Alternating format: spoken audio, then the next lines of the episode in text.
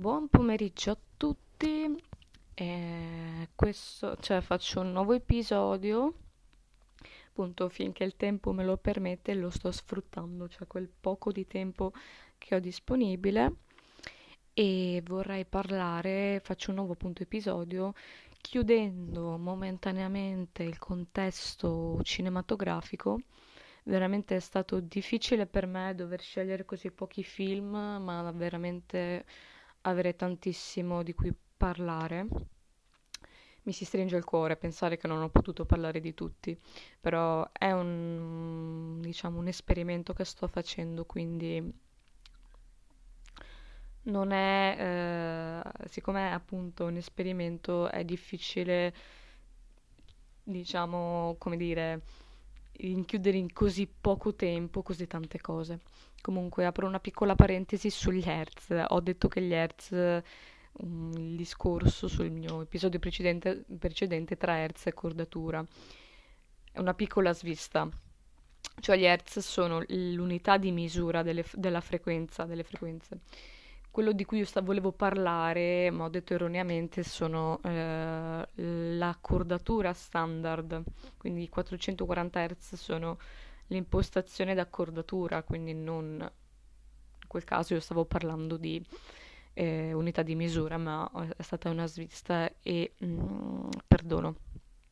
Comunque eh, ne approfitto eh, per parlare di un, di un tema che a me sta ba- ba- fa abbastanza a cuore, che riguarda appunto il contesto musicale e il panorama musicale italiano attuale. Di cosa sto parlando? Il titolo, in que- cioè il soggetto, quindi il tema in questione di questo episodio è cover band, band emergenti e, e talent, croce o delizia. Perché questo titolo? Perché eh, in Italia sostanzialmente abbiamo un grosso problema con le band emergenti o eh, con la, in generale con i musicisti indipendenti. Perché?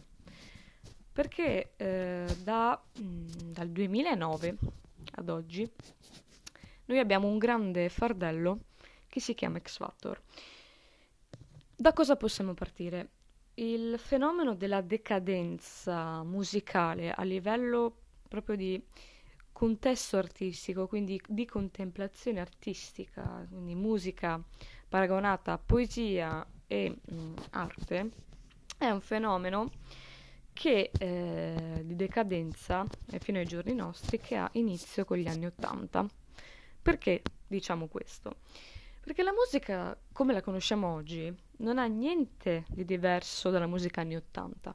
E tu direi, ma Silvia, come ti permetti? Ci sono pezzi storici degli anni Ottanta? No, non è quello il senso. Guardiamo agli anni settanta. Gli anni settanta sono anni di contestazione sociale, sono gli anni di piombo. Nel sessantotto ricordiamo anche la rivoluzione studentesca. Sono gli anni della democrazia cristiana, sono gli anni delle Brigate Rosse, sono gli anni del rapimento Moro, sono gli anni in cui il P C eh, si scontra contro il modello della D C, quindi del compromesso storico, quindi un, sono un decennio di turbamenti sociali e politici. Qui abbiamo autori, almeno per quello che riguarda il contesto italiano, di forte valenza politica. Uno tra questi, che è anche uno dei miei cantautori preferiti, è Giorgio Gaber. Giorgio Gaber appunto non ha mai fatto mistero della sua appunto preferenza politica. Lui si è sempre visto come un anarchico, si è sempre paragonato come un anarchico, però comunque guardando a sinistra.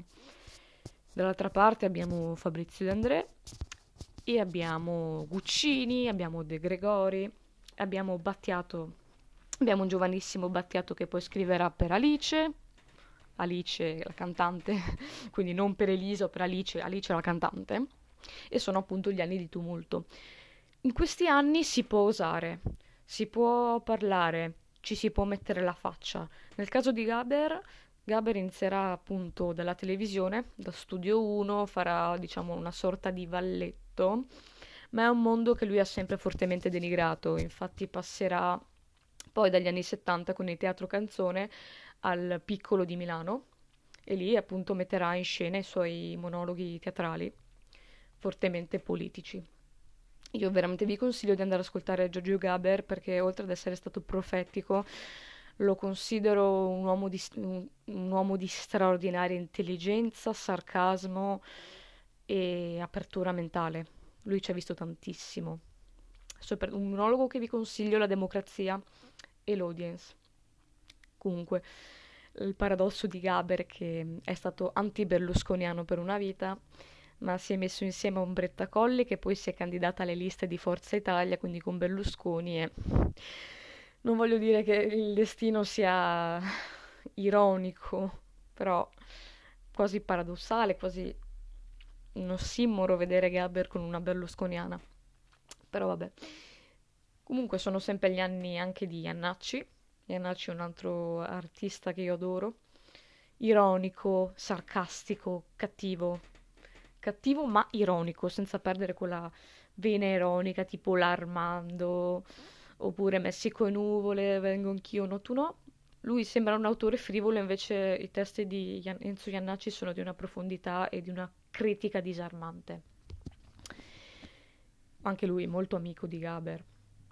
E mh, sostanzialmente appunto sono gli anni in cui soprattutto la canzone non si fa, eh, che dagli anni sessanta cinquanta era quella di Gigliola Cinquetti, Grazie dei fior, diventa mh, la canzone diventa strumento politico, sostanzialmente vicino a...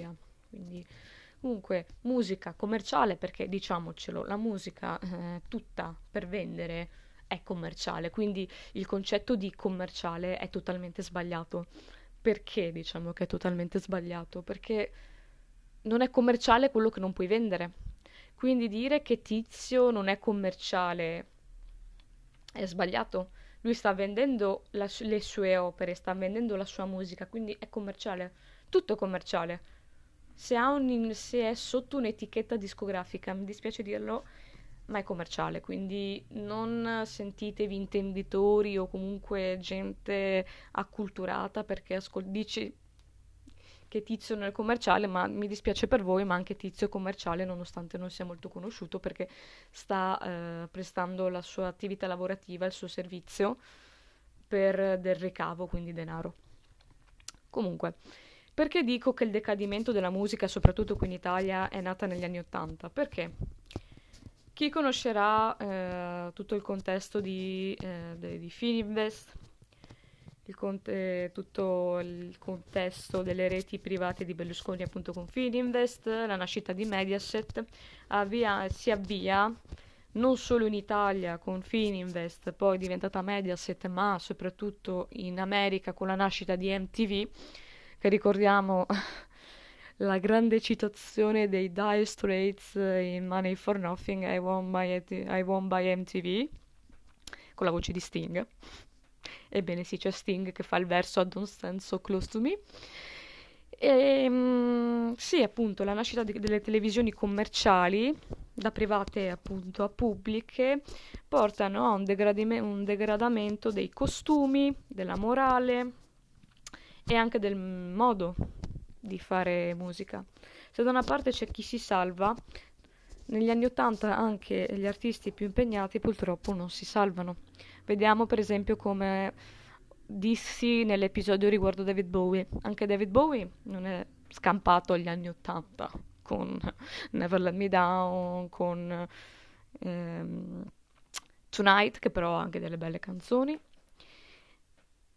Lou Reed con l'album Mistrial, ragazzi, si riprende con New York egregiamente, però intanto Mistrial è di un veramente, penso anche lì, il punto più basso di Lou Reed, perché siamo abituati a un Lou Reed che parla dei bassi fondi di New York, agli emarginati, ai drogati, al, al po- alla poeticizzazione dell'eroina, della droga, a un Lou Reed che comunque ti schiaffeggia tipo The Original Rapid, addirittura parla di aborto, menziona Reagan, però in una chiave, diciamo, dance, che tu diresti, Lou Reed sei tu, è molto commerciale, cioè diciamo che se non ti adattavi negli anni ottanta al processo di commercializzazione e degradazione della musica, non in quanto forma d'arte ma in quanto opera commerciale, quindi prodotto di consumo, eh, sparivi. È il caso del prog. Il prog è un che anche qui in Italia ha avuto grande successo, tra cui appunto le Orme, la P F M e il Banco del Mutuo Soccorso, i Giganti, e mh, appunto negli anni ottanta vediamo anche la P F M che si è buttata sui brani un po' movimentati, che non sono nei sette ottavi, eh, nei canonici sette ottavi della musica prog, ma in quattro quarti sparati. Eh, fai veramente fatica a riconoscerli, ma anche gli Emerson, Lake and Palmer abbandonano il Moog, abbandonano, si danno un po' più, vanno verso più senti- sintetizzatori, però non hanno lo stesso spe- spessore poetico-artistico che mi, mi ha per esempio Trilogy o Tarkus per quanto riguarda gli Emerson, Lake and Palmer. Quindi il prog, che è uno delle, dei sottogeneri musicali a parer mio più complessi insieme al jazz, sparisce. Va il pop, va il, il disco, va tutto quello che è usufruibile dalle masse, perché deve arrivare alle masse. Tanto che pure Francesco Salvi, Salvi con eh, c'è da spostare una macchina, fa il boom, per dire. Quindi non è, ora stiamo tanto a criticare quella da Mondello, però pure Francesco Salvi ha fatto una hit che ha sbancato qui in Italia, quindi c'è anche gran poco da fare. La morale, cambiano, cambiano le mode, ma il concetto di cani e porci che si mettono a fare musica eh, è da qui a trenta anni qui in Italia è andato sempre alla grande. Poi arriviamo agli anni ottanta. Gli anni ottanta sono un periodo eh, sì e no, perché abbiamo le meteore, almeno per quanto riguarda qui in Italia. Di buono negli anni novanta qui in Italia abbiamo avuto sicuramente i Bluvertigo, abbiamo avuto i Timoria e abbiamo avuto gli After Hours. Per me i Bluvertigo sono partiti come band validissima, canzoni stupende, potrei accostarli tranquillamente ai Placebo. Se non ricordo male i Bluvertigo no, okay, Andy Andy ho particolarmente stima, però vabbè, di Mo- Morgan mi sta proprio, non riesco a vederlo, non lo sopporto, non so se sia perché si è mh, sniffato anche le ceneri di non so chi, è diventato un personaggio trash, ma che secondo me era validissimo appunto qui Bluvertigo, e mi dispiace appunto della fine che ha fatto, credendosi il, come si dice, il messia della musica qui in Italia, quando vabbè, lasciamo stare. Solo perché conosce Tenko, perché conosce Lou Reed, ok, vuoi un applauso? C'è anche Enrico Ruggeri, che è un grande fan di Lou Reed. Addirittura Enrico Ruggeri, quando era ai, tem- ai tempi con dei Decibel, aveva i capelli ossigenati riccioli di Lou Reed nel- negli anni settanta, siamo a fine settantaquattro settantacinque, ricordo un, un Lou Reed platinato. Era già bello ai tempi di Rock and Roll Animal. Quindi sì, di per certo so che, lui, che Enrico Ruggeri è un grande fan di Lou Reed, di Bowie, ma soprattutto di Lou Reed. E, mh, che altro stavo dicendo? Sì, che abbiamo questi gruppi principalmente, però abbiamo anche tante meteore. E qui devo dire che sono abbastanza dispiaciuta, perché negli anni novanta abbiamo meteore come i Dirotta su Cuba. Io vi consiglio di andare ad ascoltare i Dirotta su Cuba, perché sono una band mostruosa. Letteralmente loro fanno jazz, mm, sì, fanno jazz principalmente, e hanno fatto dei pezzi proprio, sì, famosi, però poi sono spariti. Poi ci sono i Gazzosa, cioè, oppure i, chi era quel duo che ha fatto Fiumi di Parole? Eh, non mi ricordo, que- questo mi sfugge, devo dire la verità, ecco. Vabbè, quelli lì, insomma, eh, se mi verranno in mente li dirò.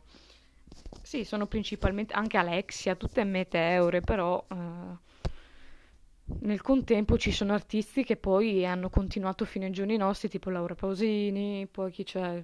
Tiziano Ferro, no, Tiziano Ferro inizio duemila, Nek, tra l'altro Nek, eh, Dio Cristo, Nek è partito come, come cantante di una cover band dei Police, se non ricordo male. Io da fan dei Police sono di Super Partes, ritengo che lui sia un bravissimo bassista, come anche Max, Max Gazzè viene con, principalmente conosciuto come cantante, e invece Gazzè è un bassista della Madonna, come anche Nek. Nek è un, è un bravo bassista, ma non, non è solo bassista, suona anche la batteria, se non ricordo male. È il tipico caso che io chiamo alla brittiana, Alex Britti. Sappiamo tutti che è un chitarrista blues della Madonna, però eh, appunto per salvarsi, diciamo che il, il concetto clou del, dell'episodio è proprio personaggi come Britti che sapevano, sanno suonare in modo egregio e secondo me avrebbero tantissimo da dire, mi fanno canzoni come La Vasca, che veramente mi cadono le braccia. Io adesso so che, siccome non è, è un po' sparito dalle scene, comunque sta facendo qualcosa di suo e di questo ne sono contenta. Se lui continua a suonare la, la chitarra io sono contenta, basta che non faccia pezzi del genere. Ma arriviamo agli anni duemila, sono gli anni... Mh, anche lì, con gli anni duemila fino al duemilanove... Ci sono matricole meteore che passano, che spariscono, che fanno il botto. Dam, dammi tre parole, sole, cuore, amore. Tipo le Las Ketchups, Ketchup, in Spagna, con una serie, tra l'altro eh, il nome, diciamo il verso serie E viene dal... viene dalla, mh, dalla prima frase di un brano di Rapper's Delight dei Sugar Hill Gang. Se non mi credete, andate a vedere, c'è scritto su Wikipedia. E cosa stavo dicendo che non mi ricordo? Sì, anche negli anni duemila matricole meteore, e poi arriviamo al triste episodio dei talent show. Perché io considero i talent show eh, croce delizia. Croce delizia, mh, croce, allora delizia perché è un modo per eh, magari un cantante o una band emergente che comunque, anche se non riesce, non riesce ad entrare, in qualche maniera si fa conoscere al grande pubblico e può eh, mostrare la, il proprio tipo di fare arte, anche se non è stato apprezzato da, dai giudici. Vabbè, giudici, parolone. Io, a me non piace essere giudicata da Emma, che non mi sembra... cioè, voglio dire, eh, Johnny Mitchell o Tina Turner, però vabbè. E mh, appunto, delizia per questo motivo, cioè tu ti affermi, cerchi di, eh, ti fai vedere, ehi, io sono qui anche se non sono entrato, e dall'altra un, una croce. Io trovo i talent show la morte da una parte dell'arte, perché va avanti solo chi ha deciso che deve andare avanti. E quindi non è detto che tu debba essere bravo per forza, ma eh, se hanno deciso che tu piaci al pubblico, vai avanti a prescindere. Quindi in, spesso e volentieri non viene elogiata la bravura o chi ha qualcosa da dire, ma viene elogiato anche il personaggio più trash. Dall'altra parte io considero i talent show dei veri e propri eh, salumifici. Perché? O dei centri commerciali o dei banchi alimentari. Perché? Sostanzialmente, faccio una, una metafora. Pa- immaginate il macellaio come il, il, diciamo, il produttore discografico, come se fosse il macellaio al banco. Noi siamo sostanzialmente i clienti. Quando eh, io, produttore discografico, quindi macellaio, se so che quel tipo di carne vende di più rispetto alle altre, io investo su quel tipo di carne, quindi suino, equino, quello che è, e sono sicuro che l'investimento del mio denaro è certo. Perché io... Eh, perché sostanzialmente i talent sono la morte dell'arte, ma eh, diciamo la miniera d'oro del... dell'industria discografica, perché se io, io produttore come posso investire milioni su di te e sapere che tu non hai successo? Se io invece faccio i talent show, sono sicuro che se il pubblico piacerà quella determinata carne, io i miei soldi non sono stati spesi invano, quel tipo di carne mi frutta denaro e io ho più ricavo, cioè ho più guadagno che perdita di soldi. Quindi tutto il concetto dei talent non è altro che una disgustosa macchina da soldi. Non è, non è affatto vero che i talent show eh, sì, possono anche farti mostrare realtà diverse, modi di far musica diverso, però diciamocelo, i talent show hanno distrutto eh, un, il modo di fare arte. Non è più l'artista che si mette in gioco, ma l'artista segue delle direttive che gli vengono dette, un tipo di musica che deve fare, ed è, il fenomeno, ed è questo fenomeno va avanti dagli anni ottanta, solo che negli anni ottanta magari si rischiava di più, mentre adesso è sicuro che se eh, Tizio mi fa la canzone che piace tanto alle ragazzine o strappalacrime o trap e quello che è, io investo su quel soggetto, sono sicuro che quel soggetto mi comporterà, mi darà un sacco di soldi. Poi quando non farà più successo, eh, ciao, però intanto ho guadagnato un bel po' di soldi, quindi i talent non sono, posso paragonarli t- tranquillamente a un bancofrigo. Un bancofrigo dove un, una macelleria dove il cliente sceglie la sua carne e quella che piace di più ai clienti sarà quella su cui il macellaio farà più investimento, molto sostanzialmente. Sembra una metafora un po', eh, come dire, fuori dalle righe, però io ho sempre avuto questa impressione. Per, qu- eh, per quanto poi riguarda la musica emergente, io sono contenta che ho due miei amici, diciamo, che stanno investendo risorse e tempo per un progetto loro, quindi eh, stanno facendo della musica propria, scrivono della musica propria e ci tengo a salutarli. Ciao ragazzi, so che avete capito che sto parlando di voi. E vabbè, ci tengo anche a nominarli, se volete ad ascoltarli, sono Nick e Nancy, che saluto, e credo, io credo in loro, lo dico tranquillo, io non sono una che fa complimenti a caso, cioè veramente quando vedo delle persone che eh, hanno qualcosa da dire, ci provano, ci mettono la faccia, partiremo male, partiremo magari eh, con uno stile non definito, partiremo con qualcosa che al momento può non piacerci, però poi evolvendosi diventerà qualcosa di ancora più bello, ben venga. E perché lo dico? Perché in questo periodo in cui da anni si parla solo di cover band, noi vediamo anche nei locali solo ed esclusivamente gente che scimmiotta artisti famosi, gruppi famosi per avere ricavo facile, invece le band emergenti che hanno qualcosa da dire su di loro Um, vengono schifate, snobbate e non possono farsi conoscere.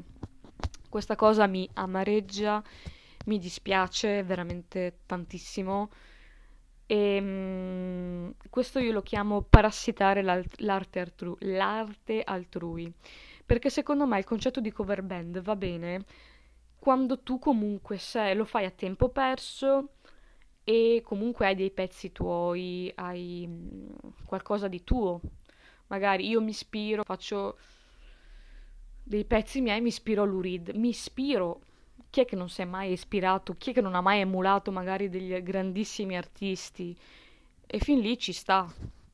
Ma finché tu continui a campare parassitando l'arte altrui, eh, è un bel problema. Le band emergenti, la musica emergente, i, i giovani, i ragazzi, le persone che hanno da dire con dei progetti loro non emergeranno mai, appunto perché il gestore del, lo- del locale vorrà sempre la tribute band, quello vestito da Freddie Mercury, perché alla gente piace. Quindi inconsapevolmente non sto dando colpa alle cover band anche del, della mancanza di... Mm,